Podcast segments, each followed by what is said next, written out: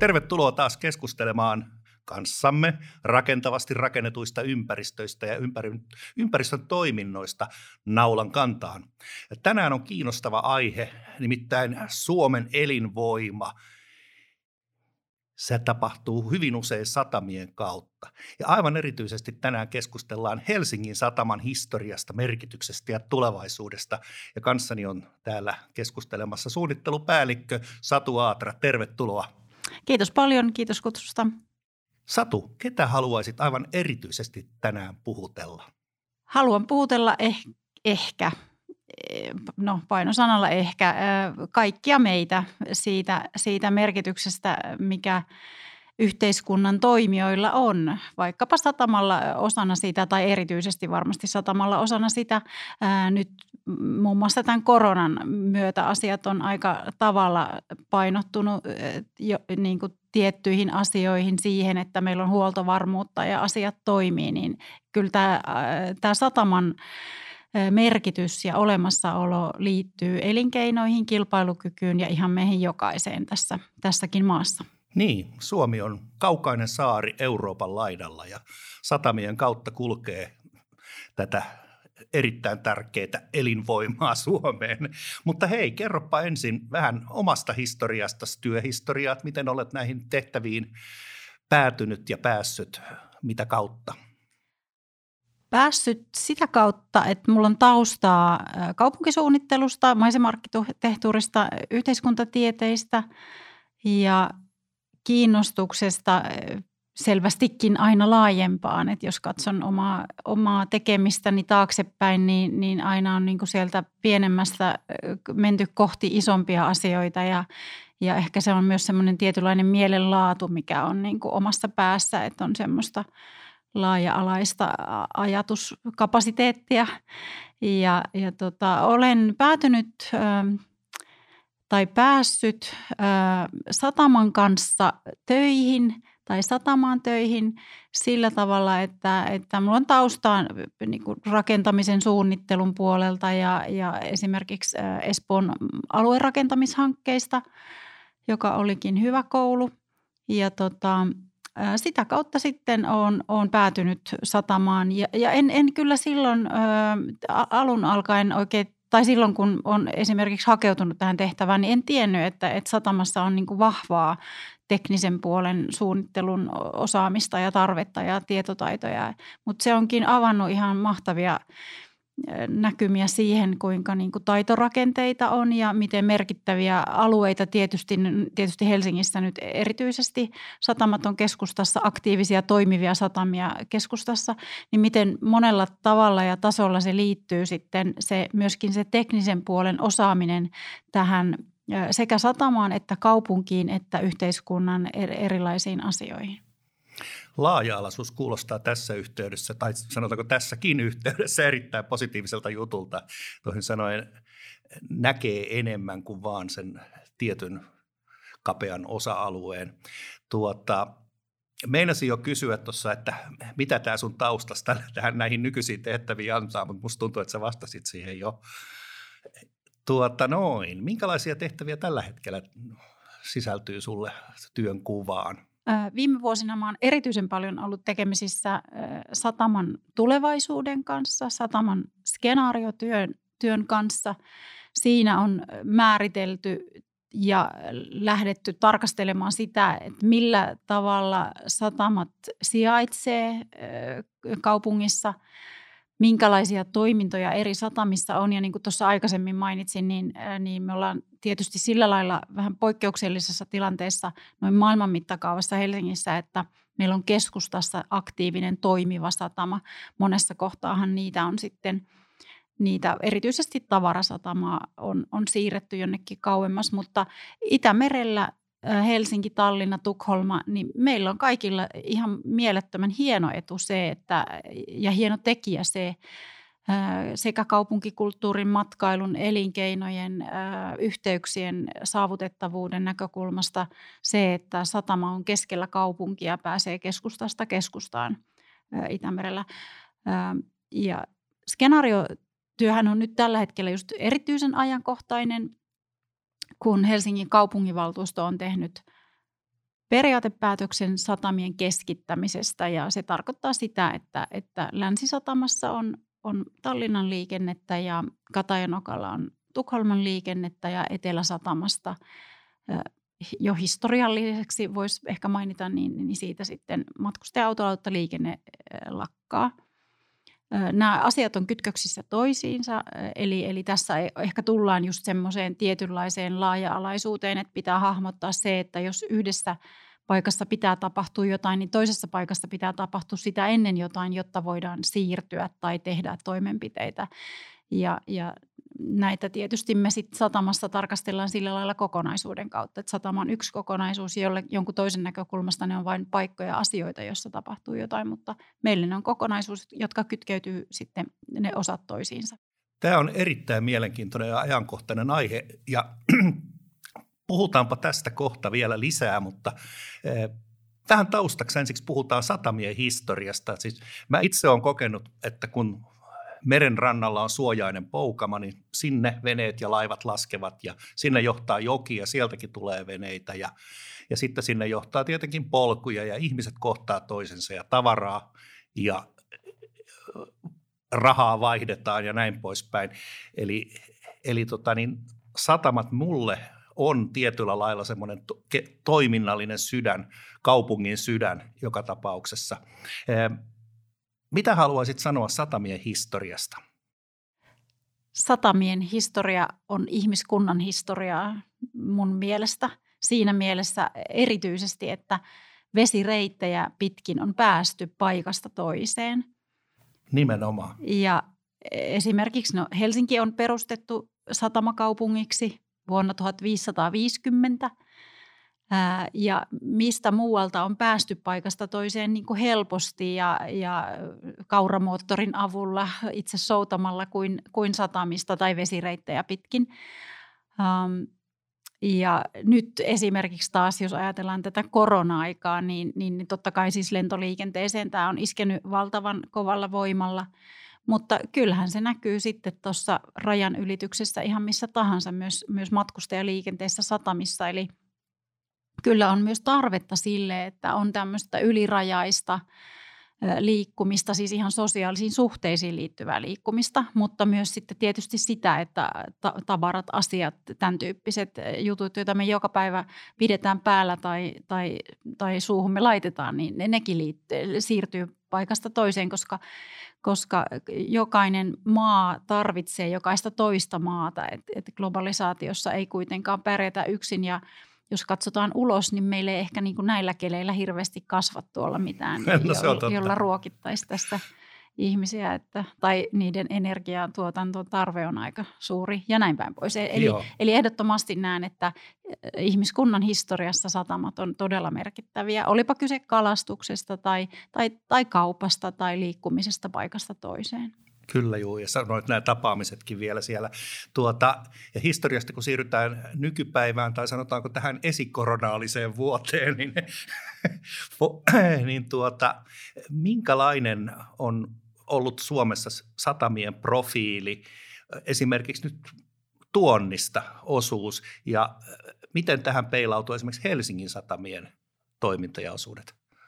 Helsingin satamassa ollaan poikkeuksellisessa tilanteessa Suomen olosuhteissa, eli meillä tuonti ja vienti on jotakuinkin tasapainossa. Aika moni suomalainen satama liittyy läheisesti siihen teollisuuteen tai toimintaan, jonka, jonka lähellä ne sijaitsee tai, tai jonka osia ne ovat.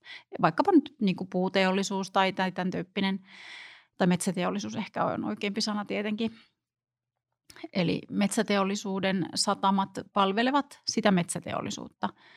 Tosiaan Suomen ulkomaankaupasta 80-90 prosenttia kulkee meritse, mikä myöskin unohtuu ehkä siinä isossa keskustelussa usein, että, että tota, me todella, niin kuin sanoit aikaisemmin, ollaan saari täällä Pohjolan perukoilla – ja kyllähän alusliikenne, aluksen kantokyky on, on huomattavasti ää, isompi. Et kerralla saadaan tuotua ihan eri tavalla tavaraa kuin sitten vaikkapa lento, lentoteitse tai, tai puhtaasti niin kuin kumipyörillä yksinään. Ja meillä tosiaan Helsingin satamassa merkittävä osa Suomen päivittäistavarasta tulee, tulee meidän kautta. Eli todellakin ne asiat, joita, joita päällä me pidämme, kodeissamme käytämme ja, ja mitä, mitä syömme ja juomme, niin, niin iso osa siitä on meidän kautta tullut ja palvellaan tietysti niin kuin Suomen kulutuskeskittymää, Etelä-Suomea erityisesti, mutta koko maata. Eli, eli kyllä niin kuin näiden logististen yhteyksien, logistiikkakeskusten kautta sitten ne hyödykkeet kulkeutuu totta kai pienempiinkin paikkoihin tässä maassa. Ja hyvä niin, että ehdottomasti me tunnistetaan ja, ja mielellään tunnistetaan se, että me ollaan valtakunnallinen toimija. Joo, ja todellakin, niin kuin sanoitkin, niin se, tietyllä lailla sen kulutuksen keskipisteessä, eli siellä, missä eniten ihmiset touhua, niin, niin, niin sinne sitä tavaraa tulee sen sijaan, että ne tulisi jonnekin tuonne Lappiin ensimmäisenä. Kyllä vaan, ja siis sehän liittyy taloudelliseen toimeliaisuuteen, että, että totta kai on ostovoimaa, on mahdollisuus ylläpitää erilaisia palveluja – erilaisia kauppoja, mitä nyt sit tarvitaankaan, kahvilaa, ravintolaa, missä ihmiset viettää aikaansa. Rautakaupat ovat menestyneet, juuri niin kuin sanoit tuossa tuossa, tuossa hauskasti, että, että varmasti esikoronaalisessakin ajassa, mutta myös siis koronan aikana erityisen hyvin, että niin tämmöiset, tämmöiset tuotteet, me ajatellaan helposti varmasti, että niitä saa sieltä rautakaupasta, mutta nehän on täytynyt tuoda maahan jotain kautta tai, tai just puutarhatuotteet, jotka on, on, on kans olleet viime vuonna erityisen äh, suosittuja ja, ja varmasti sitten tänä vuonnakin. Että, että joo, kyllä näin. Just merkitys on suuri, koska ostovoima ja, ja sitten se palveluiden tiheys, niin kyllähän ne liittyy toisiinsa. Joo, aivan. Tuota, jos sitten heilahdetaan sinne toiselle puolelle, eli ihmisten kuljettamista – se, mihin nyt sitten nykyhetki on vaikuttanut varmasti eniten, niin mietitään vielä senkin merkitystä. Äsken tuossa sanoitkin siitä, että on hienoa, että tässä Itämeren alueella, Tallinnassa, Tukholmassa, Helsingissä, niin on satamia, jotka sijaitsee lähellä kaupungin keskustaa, tai oikeastaan voisiko sanoa olennaisena osana kaupungin keskustaa. Mitäs tästä ihmisten kuljettamisesta niin haluaisit nähdä?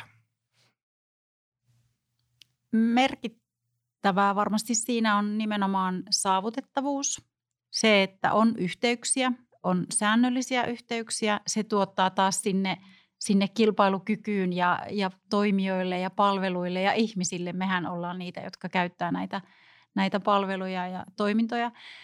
Se tuottaa, tuottaa meille kaikille mahdollisuuksia toteuttaa niitä asioita, joita, joita me halutaan toteuttaa tai joita meidän täytyy toteuttaa, tarvit, jotka tarvitaan näitä yhteyksiä. Eli periaatteessa se saavutettavuus kattaa tosi monta asiaa, niin liikenneyhteydet, palvelujen saavutettavuuden, digitaalisen saavutettavuuden ja näin päin pois. Ja, ja esimerkiksi Helsingissä on loistava infrastruktuuri siihen, että, että ihmiset pääsee paikasta toiseen. Matkaketjut, kuljetusketjut pääasiassa toimii hyvin. Totta kai siellä on pullonkauloja, joita pyritään parantamaan ja on syytäkin parantaa, mutta periaatteessa se, että on, on niin kuin valtakunnan tason infraa niin lentokentän raideyhteyksien kautta ja sitten satamat, niin, niin tässähän on jo aikamoinen niin kuin se valtakunnallinen infrastruktuurin tukirakenne olemassa, jonka, jonka sitten ympärille on helppo synnyttää muita asioita.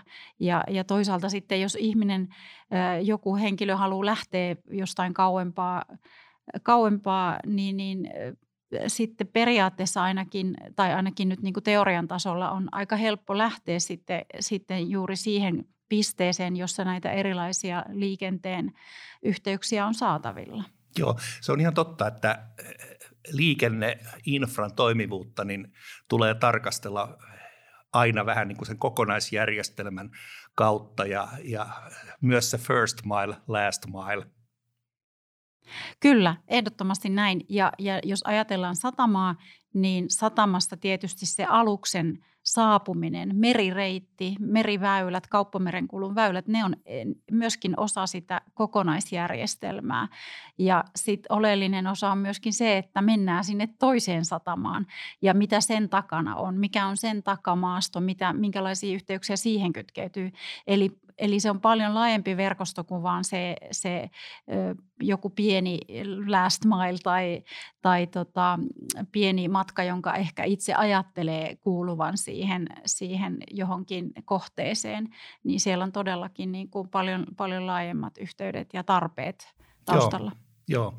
Tota, ennen kuin mennään vähän laajempaan kysymykseen, niin, niin mainitsit tuossa pullonkaulan. Mikäs voisi olla semmoinen pullonkaula, jota nyt esimerkiksi voitaisiin ajatella parannettavaksi? Olisiko sulla muutamia esimerkkejä? Ähm, olisi. onhan, onhan niitä meillä.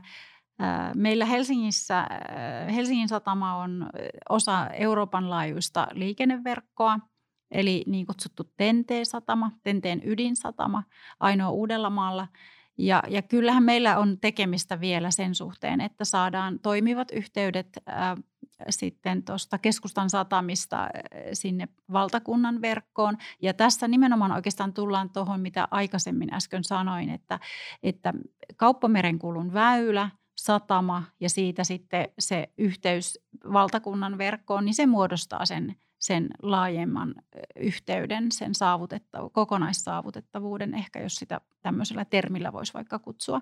Ja tässä meidän aiemmin keskustelussa skenaariotyössä esiin tullut tämä kes, ää, nyt, nyt niin kuin viimeisin päätös siitä, se keskittämisskenaario, eli, eli että siirretään Tallinnan liikenne Länsisatamaan, siellä on, on selkeä pullonkaula, jota me pyritään nyt juuri parantamaan sit sillä, että, että ryhdytään kaupungin kanssa suunnittelemaan sitä yhteyttä sieltä Länsisataman, TNT-ydinsatamasta Länsiväylälle. Ja se on meidän näkökulmasta erityisen tärkeä yhteys ja se kytkee, kytkee just nimenomaan tämän aiemmin keskustelun kokonaisuuden sitten palaset yhdeksi osaksi, palaset yhdeksi kokonaisuudeksi. Ja tässä olen kuullut puhuttavan tunnelista. Tässä on, tässä on puhuttu tunnelista. Onko puhuttu mistään muusta? On, monta kertaa on puhuttu monenlaisista okay. ratkaisuista ja, ja yksi ja toinen on tässä vuosien varrella nyt koettu sitten epätarkoituksenmukaiseksi ja tunneli on nyt sitten – se yhteys, joka meille olisi varmasti kaikkein mielekkäin ja tarkoituksenmukaisin. Ja ajatuksena on, että se on Helsingin satama osakeyhtiön yksityinen, raho, yksity, yksityisesti rahoittama investointihanke ja, ja sitten tietysti sitä kaupungin kanssa viedään yhdessä eteenpäin. Se vaatii totta kai paljon, paljon maankäytön liikenteen suunnittelua maan alla ja maan päällä ja siihen kytkeytyy asioita, esimerkiksi Lapinlahden alue, joka, joka sitten on totta kai niin kuin arvokas ympäristö, mutta me ollaan lähdetty tarkastelemaan asiaa ratkaisukeskeisesti ja, ja näin toivottavasti tässä vielä edetään sitten, sitten ihan siihen saakka, että saadaan se tunneli sinne. Ja, ja, ja tota, mainitsen sen, että, että nimenomaan tämä keskittäminen länsisatamaan – tarkoittaa sitä, että, että Länsi-satamassa pitää tapahtua asioita, jotta me voidaan sitten ruveta vetäytymään Etelä-satamasta ja siirtää sieltä Katajanokalle liikennettä ja sitten taas toisaalta siirtää Katajanokalta sitä, sitä äh, Tallinnan liikennettä Länsi-satamaan. Äh, alueet on joka tapauksessa aika, aika pieniä, satama-alueet äh, keskustassa, niin siitäkin näkökulmasta on pakko olla aika selkeitä askelmerkkejä, että millä tavalla – me siirre, siirrytään ja siirretään meidän asiakkaiden toimintoja paikasta toiseen. Joo, ja tästä kyllä keskustellaan muuten kohta vielä lisää. Tämä tunneliasia mua kiinnosti tietysti senkin takia, että kun on itse ollut suunnittelemassa Jätkäsaareen maanalaisia kalliotiloja ja sitten on, siellä on metrokin välissä, niin heti paikalla heräs kiinnostus, että no miten nämä kaikki ohitetaan, mutta ehkä ne tulee sieltä sitten positiivisesti vastaan jollakin lailla. Hyvä. Tuota, itse asiassa niin nyt voisi vielä vähän luoda semmoista kokonaiskuvaa Helsingin sataman niin kuin tähän satamakokonaisuuteen. Mitä kaikkia satamia Helsingin satamalla on, joko kokonaan tai osaomistuksessa, ja minkälaisia ne on, miten ne palvelee ja täydentää toisiaan? Helsingin satamassa on ydin, ydinsatamina voit, voitaisiko ajatella niin, että tässä ydinalueella eli Helsingin alueella on tosiaan keskustan alueella on näitä matkustaja-autolauttasatamia – eli, eli keskustan satamat, joita on siis Eteläsatama, Katajanokka ja Länsisatama. Ja sitten on tietysti Vuosaaren satama, joka on nyt reilu kymmenen vuotta ollut toiminnassa. Ja sinne on silloin aikanaan sitten vuonna 2008 siirretty satama, sataman konttiliikenne Länsisatamasta ja tuolta Sompasaaresta ja näin päin pois. Näiden lisäksi meillä on satama Kirkkonummella Kantviikissa – pieni toimija, mutta, mutta siellä, siellä myöskin tärkeä, tärkeä tota, yhteys paikallisille, paikalliselle niin kuin elinkeinotoiminnalle. Aa, mitäs Kantviikista kulkee? Siellä on muun muassa Finsementin sementin toimintaa, eli, eli, ja, ja sitten siellä on ollut ö, tota, Vantaan energian, energian tota, raaka-aineita ja näin päin pois. Eli, eli siellä on niinku tämmöistä, tällaista pieni, pientä suhteessa muuhun, mutta yksi palanen kokonaisuudessa ehdottomasti. Ja, ja siellä on myöskin kaavoitus käynnissä itse asiassa tällä hetkellä, että, että tota, ja satama nyt mukavasti siellä sitten kaavassa köllöttelee. No niin, hyvä. Ja, ja sitten? Joo, ja sitten näiden lisäksi on on osuus Lovisan sataman liiketoiminnasta. Eli, eli oikeastaan nyt tässä Uudellamaalla ollaan mukavasti sitten ollaan Lovisassa ja Helsingissä ja, ja sitten Kantviikissa. Ja Lovisassa on niin kutsuttua kappaletavaraa ja muun muassa sitten tämmöinen yksityiskohta, että siellä on tämmöinen niin teollisuuden tarpeisiin kuljetuksia erityisen paljon. Raideyhteys, mikä on erityisen tärkeä Lovisalle ja – Lovisan satamalle ja, ja tota, myöskin semmoinen elinvoimainen satama siellä. Selvä. Ja tämä on nyt sitten se, josta ponnistetaan kohti tulevaisuutta. Jos ensiksi ollaan vielä hetki tässä nykyajassa ja, ja tota, niin pureskellaan hiukkasen, mitä kaikkea nyt tosiaan onkaan tapahtunut näin korona-aikana Helsingin satamien toiminnassa? Helsingin satamien toiminnassa on tapahtunut todella paljon korona-aikana, eli noin vuosi sitten, kun tämä, tämä uusi aika alkoi, niin silloin sitten tietysti matkustajaliikenteeseen tuli merkittäviä rajoituksia, jotka on ehkä vähän vaihdelleet tässä nyt niin kuin vuoden aikana ja, ja tuottaneet sitten sataman puolella esimerkiksi tarpeita aika, aika, aika tiheästi tarkastella sitä toimintaa, että millä lailla – millä lailla just vaikkapa korona, koronatestauksia tehdään, minkä tyyppistä rajavalvontaa on ja näin päin pois. Eli se on niin kuin merkittävällä tavalla tietenkin luonut tietynlaisen koneiston sinne, joka aika usein joutuu iteroimaan sitä omaa tekemistään. Eli, eli tulee uusia määräyksiä tai uusia, uusia neuvoja siitä, että millä tavalla pitäisi tai olisi hyvä toimia – ja sitten tietysti pyritään siellä niissä puitteissa, niissä tiloissa, joita on, niin, niin järjestämään kaikki tämä totta kai viran, yhteistyössä viranomaisten kanssa.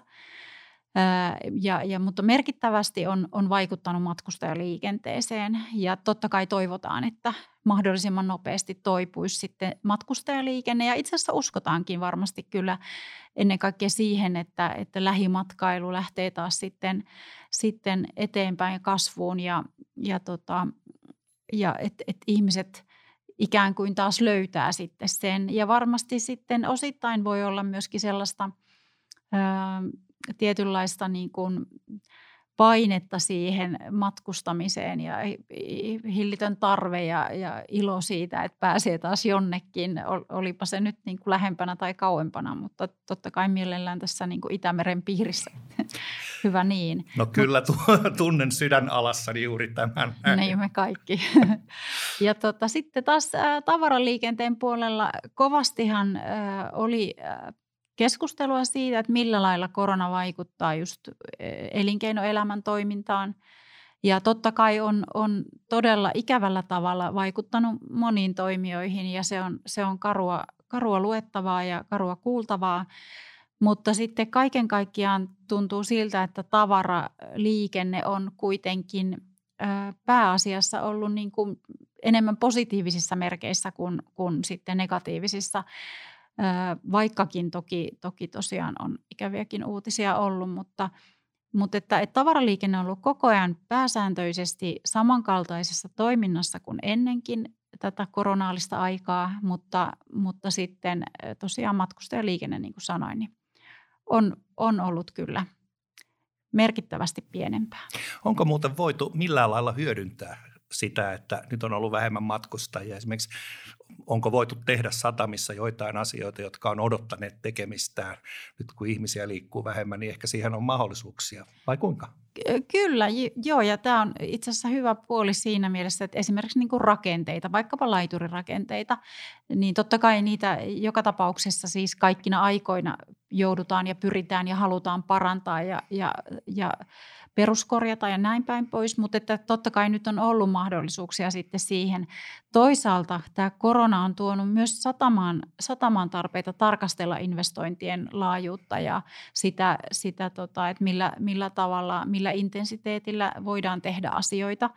Eli on sillä ollut siis taloudellisia vaikutuksia totta kai meidän toimintaan, koska osa niin kuin meidän liiketoiminnasta eli matkustajaliikenne on, on todella ollut paljon vähäisempää.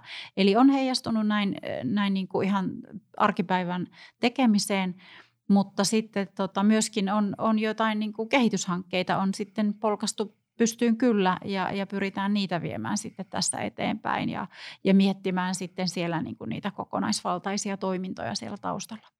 Voidaanko peräti sanoa, että te olette kokenut tänä korona-aikana niin positiivisia oivalluksia, sellaisia, että aa, nythän me selätettiinkin tämä ongelma ja aa, nyt me tiedetään, mitä me tehdään, kun tulee seuraava pandemia?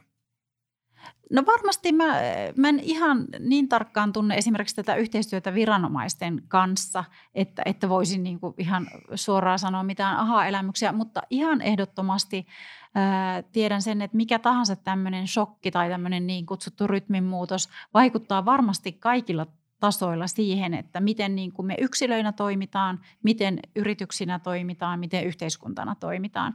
Ja, ja varmasti just esimerkiksi tämä viranomaisyhteistyö, joka siis jota totta kai on aikaisemminkin tehty, mutta onhan tässä nyt niin kuin merkittävästi enemmän osapuolia esimerkiksi niin kuin terveys, terveyspuoli ennen kaikkea näiden testausten kannalta. E, ei tätä ennen hirveän montaa kertaa varmaankaan ole terveysviranomaiset käyneet satamissa testaamassa ihmisiä tai en tiedä ainakaan. No joo, siis aivan oikein. Mä en nyt muista, että olisi ollut uutisissa kovin monta kertaa suu- ja sorkkataudista tai muusta. Niin, just näin. Eli, eli tavallaan se, että onhan tässä niin toisenlaista varmaan tämä yhteistyö. Mutta että sitten toisaalta, toisaalta niin taustalla on sitten taas toimintoja, vaikkapa huoltovarmuus on, on tekijä, joka on aina käynnissä ja, ja joka, niin kuin, jonka kautta varmistetaan se, että meillä on vaikkapa nyt niitä koronalääkkeitä ja, ja, ja tota, tai muuta, muuta terveydenhuollon tarviketta olemassa. Eli, eli että, että asiat toimii, on riittävästi, riittävästi niitä hyödykkeitä täällä, joita me tarvitaan, jotta ihmiset pysyy mahdollisimman terveinä ja jotta, jotta tosiaan asiat pysyy toiminnassa ja, ja tota, menee eteenpäinkin. Aivan.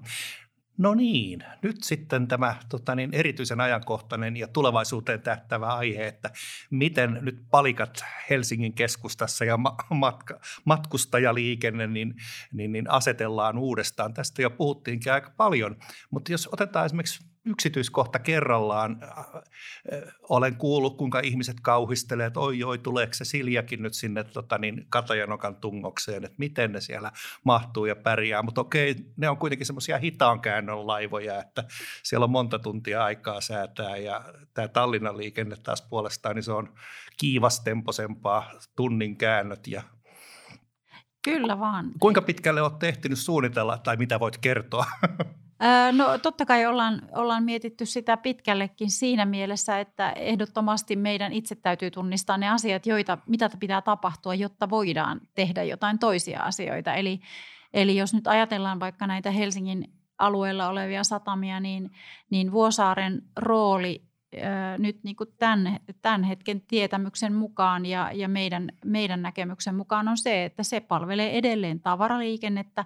Me tiedetään myöskin, että Etelä-Suomen alue kasvaa ainakin asukasluvun puitteissa, koska Suomi tiivistyy Etelä-Suomeen, jolloin sitten tämä hyödykkeiden tarve tulee olemaan yhä, yhä niin kuin isompi tällä alueella. Mitä se tarkoittaa Suomen kokonaismäärässä, niin se on toinen juttu, mutta nimenomaan näin, että, että Vuosaaren rooli on, on palvella tavarasatamana – Siellähän on jonkun verran henkilöliikenteen matkustamistakin, mutta, mutta se sitten on niin kuin osa, osa sitä kuitenkin sitä tavaraliikenneyhteyksien niin kuin palvelua. Mutta sitten keskustassa todella tämä, tämä, tämä tota, palapeli tai, tai laatikkoleikki tai miksi sitä haluaa kutsua, niin se tarkoittaa sitä, että, että Länsi-Satamassa pitää ensin toteutua asioita. Eli, eli siellä pitää ensin saada, saada sitä niin kuin sata, puhtaasti sataman aluetta valmiimmaksi. Sielläkin on ajatuksia jossain määrin laajentaa aluetta. Sinne on tulossa myöskin nykyisen, nykyisen tai sen vanhan terminaalin tilalle on tulossa toinen, toinen terminaali. Sen yksityiskohtia hiotaan ja, ja sitten mitä suuremmassa määrin tämä, yhteys, maanalainen yhteys, se tunneli, niin se me tarvitaan, jotta me voidaan tätä keskittämisajatusta viedä sitten sinne ja todellakin niitä toimintoja siirtää. Eli ensivaiheessa siis Länsisatama pitäisi saada siihen kuosiin, että sinne pystytään siirtämään Tallinnan liikennettä – ja sitten kun se on siinä valmiudessa, niin silloin sitten Katajanokalla voidaan tehdä asioita. Ja siellä tullaan myöskin kysymyksiin nykyisestä matkustajaterminaalista ja sitten siitä niin kuin kenttätilan järjestelyistä.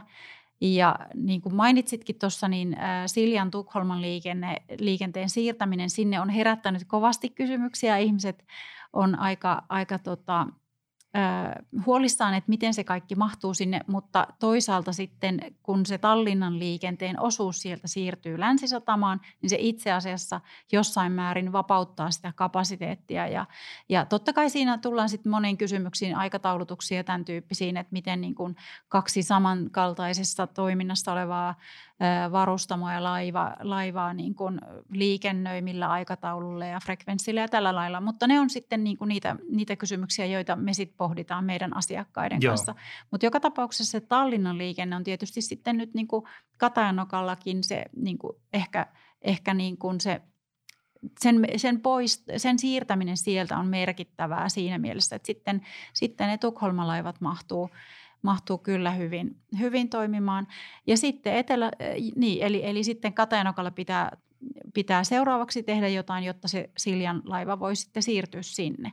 Ja sitten taas ää, Eteläsataman puolella, niin meillä on siellä nyt varaus sitten pikaalusliikenteelle ja kansainväliselle risteilyliikenteelle, mutta siellä tapahtuu sillä lailla merkittäviä asioita, että, että, että olympiaterminaali, joka on Helsingin niin kuin ensimmäinen matkustajaterminaaliksi rakennettu äh, rakennus äh, poistuu sitten satamakäytöstä. Ja se on tietysti aika, aika surullista. No se on surullista munkin mielestäni, koska oikeastaan tämä kysymys mulla on ollut koko ajan kielelläni, että, että toivottavasti siellä nyt sitten kuitenkin sitä oikeaa laivaliikennettä sopivassa mittakaavassa ja sopiviin kaupunkitoimintoihin liitettynä niin, niin säilytetään. Ja on lohduttavaa kuulla, että näin on, mutta – mutta tota, niin olisiko mitään mahdollisuuksia vielä järjestellä niitä palikoita niin päin, että se olympiaterminaalikin voisi toimia?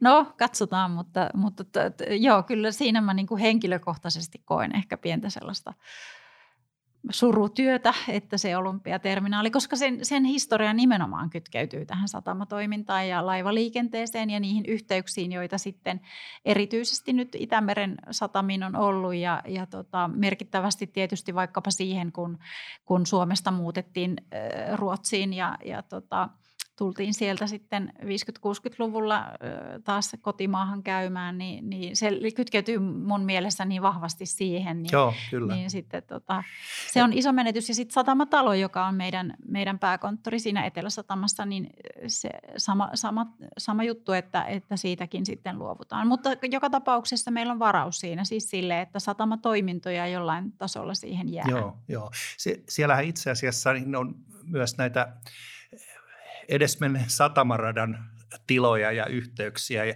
mä oon miettinyt sitäkin, että voisiko niitäkin jollain lailla hyödyntää tulevaisuudessa.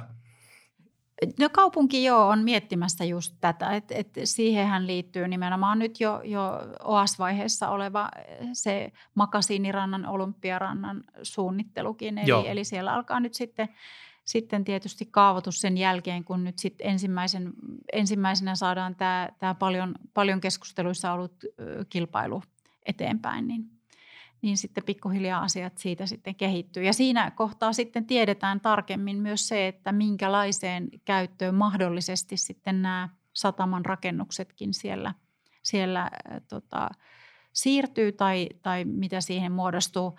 Mutta joka tapauksessa vielä palaan siihen palapeliin, eli, eli tämä järjestys on näin, että yhdessä kohdassa pitää tapahtua, Kyllä. jotta voidaan toteuttaa jotain muita asioita toisissa kohdissa. Joo, jokaiselle muuttajalle tuttu kuvio. Kyllä. Onko jotain sellaista, mitä vielä haluaisit kertoa just nimenomaan tästä palapelistä vai kysynkö seuraavaksi jotain sun omia ajatuksia siitä, että jos katsotaan vielä kauemmas tulevaisuuteen, niin minkälaisia näkymiä Helsingin satamalla voisi olla? No mä vastaan molempiin samalla. No niin, eli, hienoa. Eli oikeastaan mä, mun mielessä aina se Etelä-Satama ja Katajanokka, niin – kummankin, kummallakin puolella sitä Etelä-Sataman satama-allasta olevat laivat kehystää kaupunkia. Niin ehkä siinä palaan tähän, mitä sanoin tästä, että, että vähän niin kuin suren henkilökohtaisella tasolla tätä olympiaterminaaliasiaa erityisesti, mutta, mutta mitä tapahtuu tulevaisuudessa, niin se on varmasti nyt jonkinlaisen sumuverhon takana meille kaikille liittyen nyt tähän tämänhetkiseen koronaan erityisesti, mutta totta kai ainakin toivomuksen tasolla on se, että, että palataan mahdollisimman normaaliin, mitä se normaali sitten onkaan, ja todella päästään tekemään asioita, joita halutaan tehdä. Enkä tarkoita nyt niin kuin tällä sitä, että kaikkien pitäisi välttämättä lähteä jonnekin.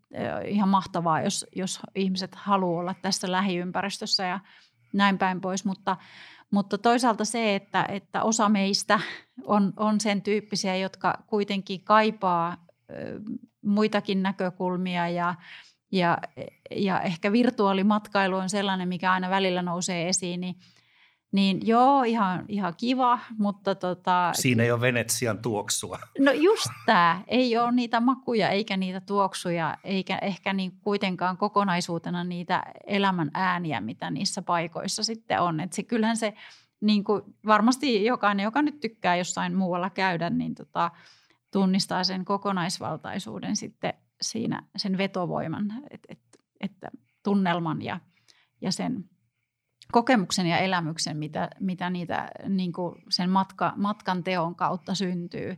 Että kyllä mä niin kuin, ja toivon, ja, ja totta kai toivon myöskin sitä, että, että Helsinki tai Suomi ja Helsinki ovat edelleen maailmankartalla vierailijoiden kohteena. Eli, eli yhtä lailla se satama todella on, on saavutettavissa myös siis ää, tuolta ulkomailta, että, että tota, huimia lukuja oli erityisesti aasialaisten matkailijoiden osalta ennen tätä koronaa. Ja, ja toivotaan, että, että maailma edelleen on globaali siinä suhteessa, että, että ihmiset saa ja haluaa ja pääsee liikkumaan paikasta toiseen yhtä lailla kuin tietysti tavarat ja, ja hyödykkeet ja ne, mitä, mitä me täällä tarvitaan ja mitä muuallakin tarvitaan. Ja meri on se, joka johtaa monesta paikasta – moneen paikkaan, eikö totta? Meri on just se, ja meressä on, meri tuottaa tietyllä tavalla kerroksia ja, ja monenlaisia vaikutuksia sataman näkökulmasta, erityisesti taloudellisia, sosiaalisia, kulttuurisia, teknisiä vaikutuksia ympäristöön ja, ja on kerroksellinen, kerroksellinen niin kuin yhteiskunta ylipäätään, niin kuin kaupunkitila, niin kuin paikka on kerroksellinen, niin ne asiat, asiat kytkeytyy tietysti ää, myös satamassa ja sataman ja kaupungin välillä tai rajalla, tai ehkä ei raja, raja on ehkä vähän väärä sana, mutta siellä, siinä, siinä, siinä tota, näkymättömässä, näkymättömässä tota, Symbioosissa. Symbioosissa ja, ja, ja tilassa, joka, joka siellä sitten kuitenkin on olemassa. Mutta ehkä se kerroksellisuus on myöskin se asia, minkä haluan tuoda esiin, että, että kyllä tulevaisuuden kaupunki ja tulevaisuuden elinympäristön täytyy olla kerroksellinen, ihmisen mittakaavainen. Naulan kantaan. Kiitoksia Satu Aatra. Kiitos paljon.